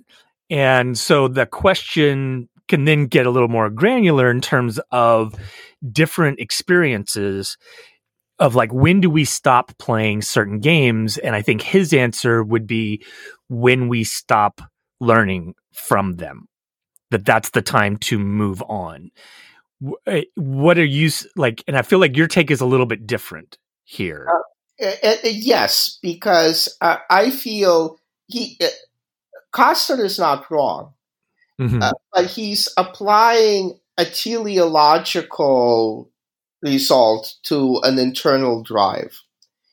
Uh, there are many things I know of uh, that will benefit me. Uh, you know, a, wa- a, walk in the park will benefit me. Uh, uh, taking a class in, in, real estate will benefit me. Uh, that kind of cost benefit analysis is very intellectual and behaviorist and economical, and not surprising because people engage in cost benefit all the time. That's not why I play games, and I don't think that's why a lot of people listening to the podcast play games. I think we are driven to play games by an internal need by an emotional need that needs to be satisfied. This drive, if we didn't have games, would drive us towards something else. It's not that games are a reward. It's that we have a drive to seek. We have a drive to play. And here's one thing that satisfies those two very basic hardwired, built in emotions. Uh, like the same way that when we love someone, arguably, it's a combination of lust and abandonment, which are also two very basic drives and emotions. I'm not gonna go out and do a thousand different things just because they might benefit me. But if I am internally, emotionally driven by something to do something that satisfies that, and games happen to satisfy that need, I'm going to do it. And for me, while fun is what I have when that need is satisfied, the existence of that need, the neurophysiological structure that instantiates it, the evolutionary processes that build that need into me and other animals uh, and other mammals that I can see. I can see a dog doing it. I can see a mouse doing it. Uh, I can see a lion doing it. Uh, I can see myself playing a game. That is a very compelling explanation uh, Jaak Panksepp actually became convinced that all mammals were conscious uh, and stopped performing experiments uh, on them that caused them pain or or displeasure or discomfort because of that. It, it it's basically we spend so much time playing games that it would be silly to to think that there isn't some inner internal built-in hardwired motivation. Uh, and and here it is, and I'm reading right. about. Well, well, tell me, tell me what I'm not. Tell me what I'm not understanding because, like, my I would kind of like my perspective might be like as humans or as mammals or as animals, we are pleasure seeking. You know, we're we're you know we like pleasure. Generally, we like lots of it. Uh, you know, game players find a lot of pleasure in in playing games. Like when you talk about needs, I almost feel like is part of when you when something's a need, then it can be satisfied. And when it comes to games, I don't feel like yes, I can I, I can find playing games satisfied, but I am not like that's not the end of it. I will probably just want more of it. Right? Well- it's not like it's not a need in that sense. Um where I'm like, okay, check, I've had my fun, moving on. It's more like we're always search- seeking pleasure and it's just a question of where we find it. And like in different people are going to find that pleasure in different ways. And game players tend to get a lot more pleasure out of this learning experience. And i think then it's just a question of like when does that learning or where when does that fun end? But it seems like you you're you're saying no this is still an emotion and it's a need. Uh, I find the emotional explanation more compelling uh, it- it- for a number of reasons. One is uh, very uh, uh, from a very simple evolutionary perspective. Uh, if uh, an animal has evolved to seek pleasure, it's just not going to survive. An eagle will swoop down on it and, and tear it into shreds. Um, I don't think that. Uh, I, I think pleasure is something that behaviorists and behavioral psychologists use as like punishment reward. Uh, I don't think punishment reward is uh, something that uh, actually governs our behavior as much as behaviorists think it does. I when I look at my life, when I look at the things that uh, I do uh, regularly on a daily basis, um, Noel Coward, uh, he's a playwright and screenwriter from the 20s and 30s and 40s. He, he's a great wit. Said, "Work is more fun than fun," uh, and and I find work pleasurable, of course, but I also find it tedious uh, and frustrating and very, very, very hard. And for me, why do I do it? Why do I write? Uh, why do I talk to people? Uh, why do I play games? Why do I go to see movies? Uh, it's because I have a deep internal need to do so. It's because I am self driven. Survival is a need. So it, like how do you know how do you ensure survival so uh, which is what evolution is all about survival is not a prize that you get and you don't get pleasure from survival you don't know when you've Oh, achieved you no, no, you don't know when you've achieved survival.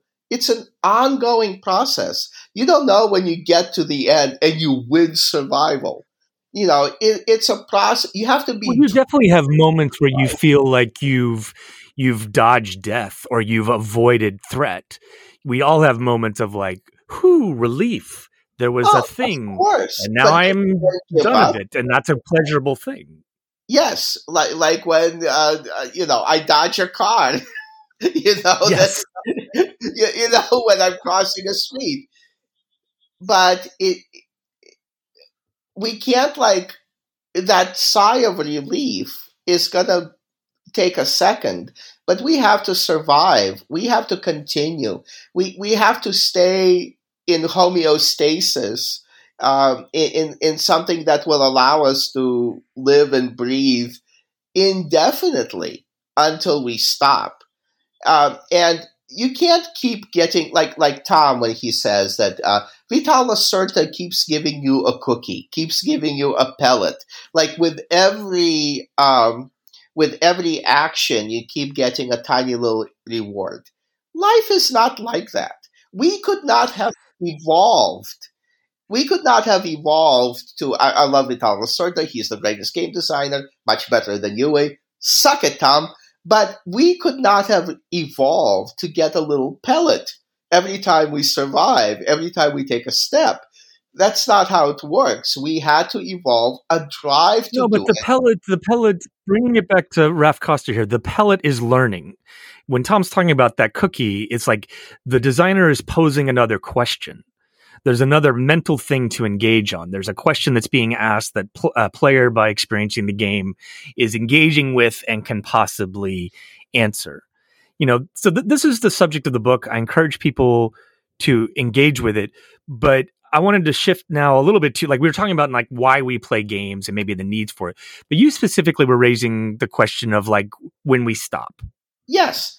And uh, when you say, when you talk about learning, uh, Raph Koster uh, makes the point that when we've learned the game, when we've learned everything we could about that game, we get bored and we move on.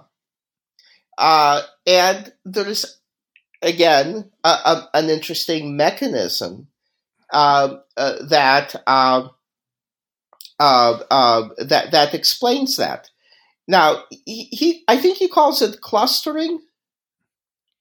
Well, Uh, you, you'll have different words. You could call it chunking, or you could call Chunking, it grokking. yes, that's Grokking is specifically a term that gets Grok. used in game circles a lot. Yeah. he he calls it chunking. Um, uh, psychologists, uh, uh, like uh, Solms in in uh, uh, in uh, the Hidden Spring, call it consolidation.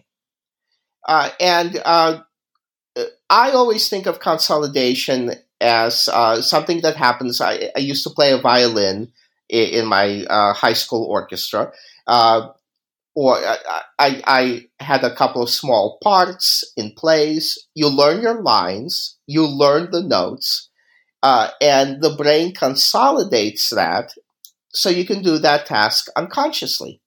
You're not thinking about Right. what note I'm going to play next. You're not thinking about what am I going to say next. Or you might not be thinking about what are your fingers doing on the frets, right? Like you, you're not thinking about. You're past that. It's, Exactly. It's been automated. And again, evolutionarily, that automation gives us a lot of advantages. Uh, it, it, it's much faster. When, when a process is unconscious, it's much faster than a conscious process. You're not thinking of where your fingers will go. Uh, an unconscious process is also more accurate because you're not thinking about it, you're much less likely to make a mistake. Your unconscious mind is faster and also more accurate. Also, a third point is it takes much less mental effort. It, it takes less energy. It burns fewer calories. Uh, so, at every opportunity, and again, this is in the hidden spring, and it's one of the paradoxes of consciousness and unconsciousness, is that even though we are thinking conscious beings, our brain is constantly trying to consolidate conscious processes into unconscious processes. That's what learning is. Right. As we get better at something, we stop thinking about it. Uh, when I was playing violin during my high school production of West Side Story, I wasn't thinking about what note I was going to play next. I wasn't even thinking about uh, the lust that Tony is feeling for Maria. I wasn't having feelings uh, because it, the process was unconscious and I felt it less. I didn't feel it. It was unconscious. It was below my awareness by definition. And this is a really good explanation for why games become less fun when we But learn. your point, your point in playing the violin, though, is like you're not saying you're bored of playing the violin. You're saying certain things have been automated or consolidated so that your brain is now moved on to other things that are engaging you. Absolutely. Uh, the, the, the real, the great professional musicians like Alfred Brendel or Mitsuko Uchida, uh, Alfred Brendel doesn't have any emotion on his face when he's playing. Uh, he is uh, invoking and arousing uh, emotions in me listening to him, but he's not feeling emotional. He, he uh, Mitsuko Uchida very famously uh, has horrible expressions uh, on her face when, when, when she's playing. She she's uh, uh, you know she she has weird faces. Uh, whatever feelings are, are, are happening, that they're they're not really connected to the processes in the music. Uh, in performance arts, uh, uh, here's another example: uh, Miranda, uh, Lin Manuel Miranda, uh, playing Hamilton. during performances of Hamilton, he was when he was off stage or when he was on stage but not mic'd, he was having conversations and sharing jokes with members of the cast. Uh, the emotions that you're communicating through your unconsciously learned actions, you don't feel anymore. Uh, it, it, it, again, it's a paradox that once you've learned and once you've truly mastered something, uh, it's below your level of, of awareness. it's in your unconscious, and, and so it's not that fun. Uh, you can get fun out of other things. You can get fun out of communicating the emotion to an audience. Uh, and everyone who goes out on stage, like on Broadway, eight times a week, says every performance uh, of a play is different because every audience is different, and they're getting feedback. But they get they get the, the joy is from the feedback rather than from what you're doing. And this is something that you pointed out uh, because at game night the joy is from the feedback that we may get from our fellow players. Right. Like that's some a lot of times the pleasures aren't in engaging with the game, it's engaging with the players. And the you know, the the reference point for a lot of what Raph Koster's talking about can be a player his reference point tends to be more video games. So a lot of times it's about the player's relationship to the game. And I think one of the reasons we play board games is that this isn't simply the player's relationship to the game. It's that there's the part that we want to kind of consolidate from the game so we can get to the real game, which is playing with our friends. And all of that interact interactivity there. And that's why some games have high replayability and other games like, and it's probably why we're more dismissive of, and even using a dismissive term like multiplayer solitaire. Like, we feel like the lessons of those kinds of games tend to be short, easily comprehended, and we're ready to move on. And that's not really what we're here for anyway. But let me uh, bring this back to or maybe and then you can jump in if you want to make your other point. You gave the example of going and playing a game with uh, Jennifer and Bruce, in which you won the game and you had applied a number of things that, in your opinion, you had consolidated. Yes. What so what so is part of what you're saying that like that experience of playing with them generally like wasn't fun or that the fun you had there had, almost had nothing to do with the games that you played yourself? Uh, the, the the fun had nothing to do with the game, uh, and uh, basically uh, we're all familiar with the term autopilot. Mm-hmm. I played those games on autopilot. I, I, I set certain settings, and, and, then I just basically did it fair, semi-consciously. I mean, there were brand new games, so it's not exactly sure. like playing tic tac toe. But I engaged certain uh, consolidated unconscious processes, uh, and um, when I when a game is fully learned, or even before the game is fully learned, if it's enough like other games that you played, it's not really challenging you to um, right this uh, this presents nothing new Like that's a that's a problem with some games. You play this and you're like, I'm not feeling like there's anything Yeah. new that I haven't already engaged with. I know this. I know this. Raph Koster would say, you're just not interested in it because you're not going to learn more. Right? But I don't think I'm re- I don't think I'm interested in learning. And, and by the way, I'm hu- a, big intellectual. You're deeply interested in learning. You're of course you're incredibly interested in learning. I'm driven to learn. Uh, yes. it, it's it's it, it's not about the learning itself. It's not about like the learning as an achievement.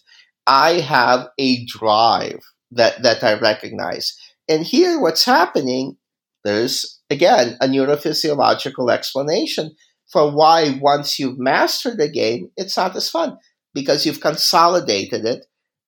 It's now become a, a mostly unconscious process so you don't feel it as much. You you don't feel the fun uh, as much anymore.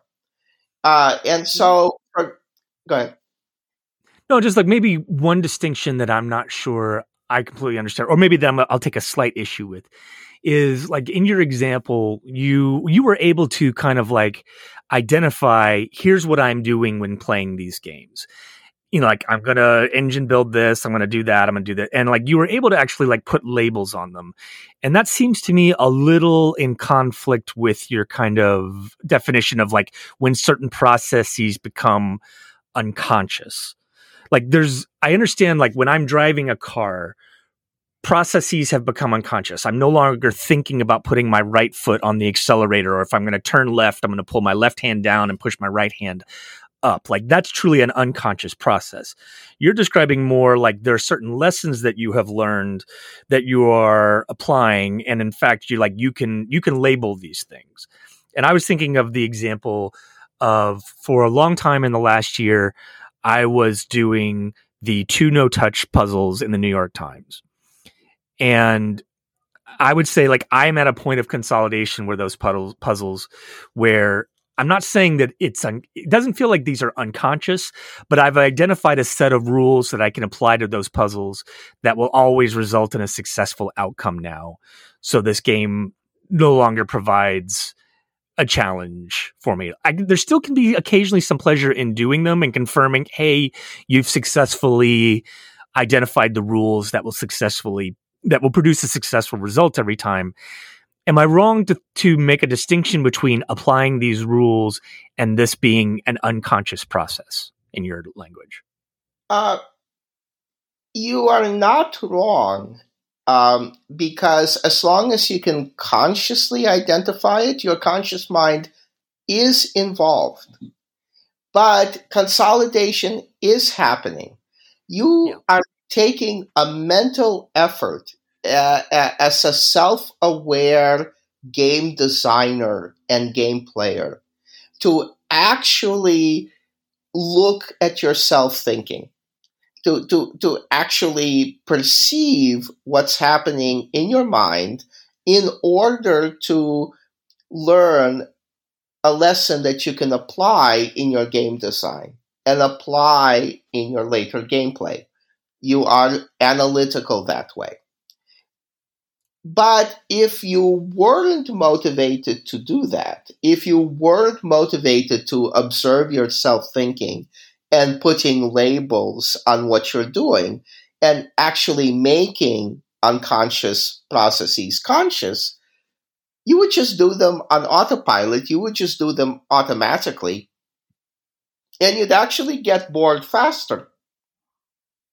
Because in a lot of games that you play right now, your main interest is in the meta understanding of what's happening while you're playing the game rather than in the game itself. Yeah, I think this is an important topic. When we the games we decide not to play, you know, ends up being as important as the decisions that we make to play games. Like we're doing this constantly of, you know, whether it's in the form of a rating, but like there are games like, yeah, I'll play that game again, but I may not be excited about it. And some of that is that calculation of like, does this game still hold interesting questions for me? Like, is there fun there? Or has a game become rote? And I feel like this is in the realm that we're in all the time with Game Brain in terms of like how do we, you know, are we we're lazy, we want to be efficient in our use of time to get the maximum fun out of the time that we can devote to playing games. And we're making That's those right. decisions all the time. Uh, and we need to make those decisions because we have a drive. We are driven uh, to play these games that fulfill an emotional need for us. And although what I'm saying may seem abstruse and, and, and, and kind of, you know, Dimitri, you're talking about brains, I'm also talking about games because there's certain, again, there's certain very practical conclusions that fall out of this. Don't get a new shelf. Feel free to sell off that right. game if you're not interested anymore. You've consolidated it. Your gameplay of it is unconscious. It's like driving a car for you. It's a perfectly natural process. Uh, your evolved mind has done this to minimize your mental effort, to make you more accurate, uh, to make you make those decisions faster. Completely natural. Get rid of it. Sell it off. Don't get a new shelf. On the other hand, do get the expansion. Do get the ah. new edition. Because what happens when you have to relearn a game or, or add a, a twist to a process that you've consolidated? It's not like you're taking, like adding a coin to a piggy bank. You actually have to smash the piggy bank. You actually have to unconsolidate that unconscious process, relearn the game consciously, and then reconsolidate it. This is actually what happens to our memories. Every time we try to remember something that happened to us, we actually bring the memory out of the unconscious or bring the memory out of where it's stored reconstruct it, and then we remember what we reconstructed, not the memory itself. Be careful when you look yeah, at we, we rewrite it. Yeah. We rewrite it. It's proven. It's 100% true. So be careful when you look at pictures on your phone and look at old posts on your Facebook. You're now remembering not the original incident, but the memory of your you're mem- remembering a memory of the memory of the memory of the incident. And it's the same thing with the consolidation of, uh, of strategies. So, yes, it's worth it to buy an expansion. Yes, it's worth it to buy a new map of Age of Steam because you're now reconsolidating it. It's now fun again. It's now not completely unconscious. You can now feel it uh, and even when you, it, it, also suggests that when you buy that new map of Age of Steam, you can play the old ones with more fun because they're they're not fully unconscious anymore. Right. They're, they're always breaking breaking up those assumptions and things that we that we think that we've consolidated. That's right. And finally, if I'm right, and I am right, uh, and it's not just it, it's Jaak Panksepp, it's Mark Solms. It's all these people who say everything that you do fulfills a basic drive. It's not just the prize that you get at the end of it, it's because you're driven internally to do so uh, in a process that cannot be satisfied because it, it's always a struggle for survival. It's always a st- struggle to maintain homeostasis in your mind and your organism. So, yes, that friend who tells you they don't like games, they have the same drive that we do. We all have these same drives. We all have a drive to seek and play. They just haven't found the right one. Keep inviting them. You, you know, they didn't like 20 games, they might like the 21st because this is a basic drive. This is a basic emotion. It is evolved. It is something we share with all mammals. Uh, so keep in mind, as long as they're willing to come, uh, there will be a game out there that will will will spark that for them. Uh, th- that that will turn them on to games. Sometimes a player just got to know which game should stay which game should go? Which to play with mama, madame, abou? You got to tell me, monsieur, just what to do. Want to make an impression, but I can't get far. With my 50th player of Agricola. A million games. Show me the way to the master. The game sommelier.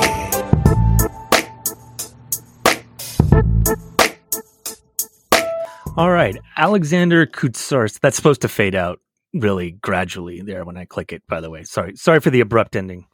Alexander Kutsuris writes, "Dear Game Brainers, thank you for making my day brighter every time I listen to your podcast. With the COVID vaccine still on the horizon and isolation still in place, I'm looking for a two-player game which makes you laugh." I know party games can be played online with multiple people, but I'm looking for something to play live with my significant other. I hope you have some suggestions which can liven up the day. Dimitri, tough topic here. Uh, it is a very tough topic. Uh, uh, I am very lacking in the sense of humor department, uh, and that makes me laugh is often weird. Uh, you, you, know, uh, but in any case, I have three suggestions. the first is the mind, and it's a game that two people can play uh, where you're dealt out two cards, then four cards, then six cards, and so on. And you have to uh, try to read each other's mind to put those cards down in numerical order. Uh, and the cards are valued and from is it, one. Is it funny when you lose? Is it funny when you screw up in that game? It's also funny when you win. It really does feel it. it you can't. How's talk, that? But you can't talk. But you right. can look at each other, you can communicate, and, and, then you can like move forward. And do I lay this down? Uh, I have a 25. How quickly do I lay down my 25? Because there's a, a chance that uh, uh, my gaming partner will have a seven. But if they're waiting and waiting and waiting, I'm going to think they probably have more like a 7T rather than a 7 it's just really enjoyable. I, I, I think uh, when things work out in that way, uh, it's funny. When things fail in that way, it's funny. Uh, it's not a joke, uh, but it's filled with humor. Um, somebody has this theory, I forget who, uh, that we laugh at each other when we we uh, look like machines or robots, where it doesn't ha- it doesn't feel like we have volition, or where our control over ourselves break down once we slip on a banana peel. Whatever plan we had of taking the next step is foiled, and we lose control so for me, the mind exists on that boundary where we think we know and we have a plan versus we don't really know, and it keeps crossing it back and forth. And and and that for me makes it a funny game. I have two okay, more. What's next? You want to take? Okay, so the next one is uh, Air, Land, and Sea, uh, and it's a game Mm, that yep. Paul and Matt played a lot and they laughed hysterically.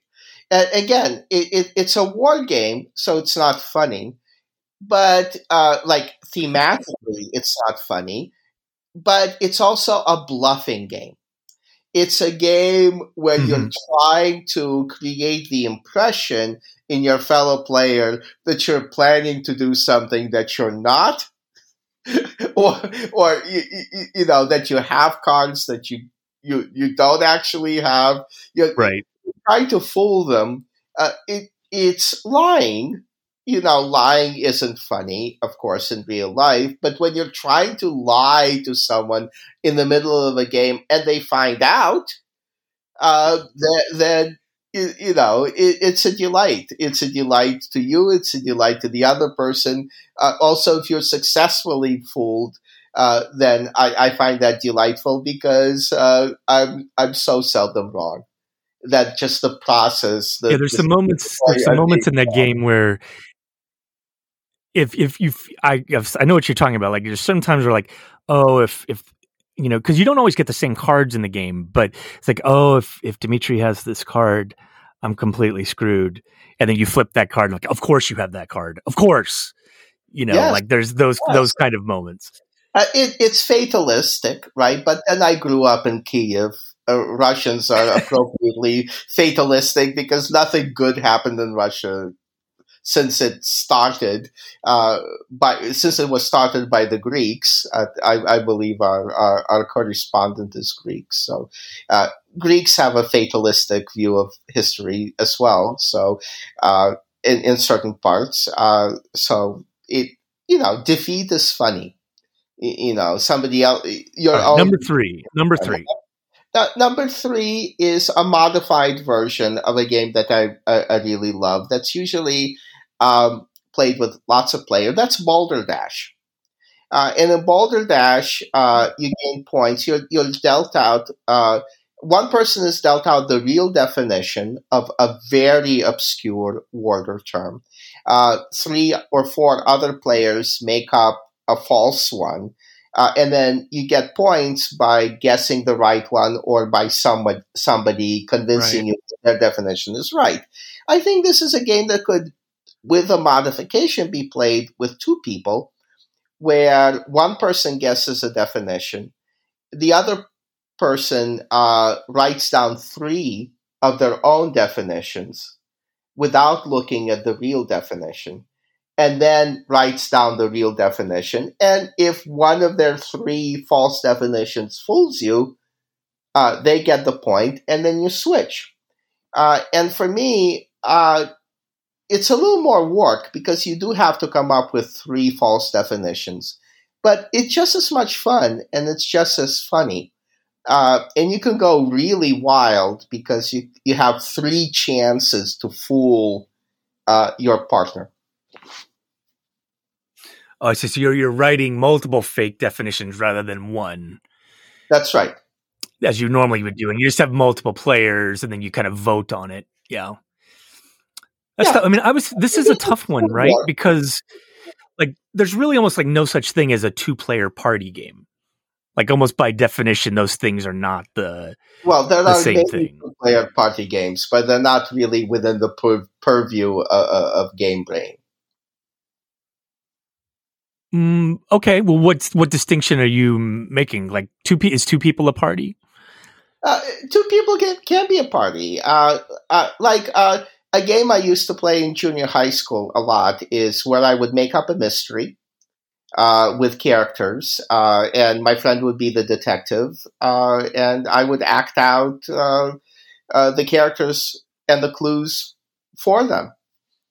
Uh, and you, you, know, if you're both nerds and and and have a couple of hours right. to waste, and, and both of you have been reading Sherlock Holmes stories since you were six, that can be fun. But it's not yeah. Game. There's something about like a party game to me almost suggests that there can be an audience component that like it's light, it's funny, but it's also like people.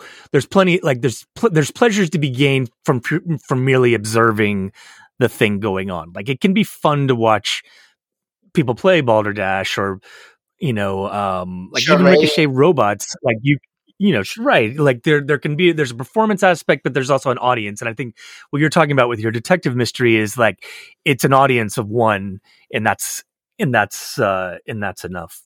Yes. The, this was a tough one. Um, the one I suggested for you, Alexander, and it's a game I haven't played, but I really want to play is a game called uh, Fog of Love which is billed as a romantic comedy in a box.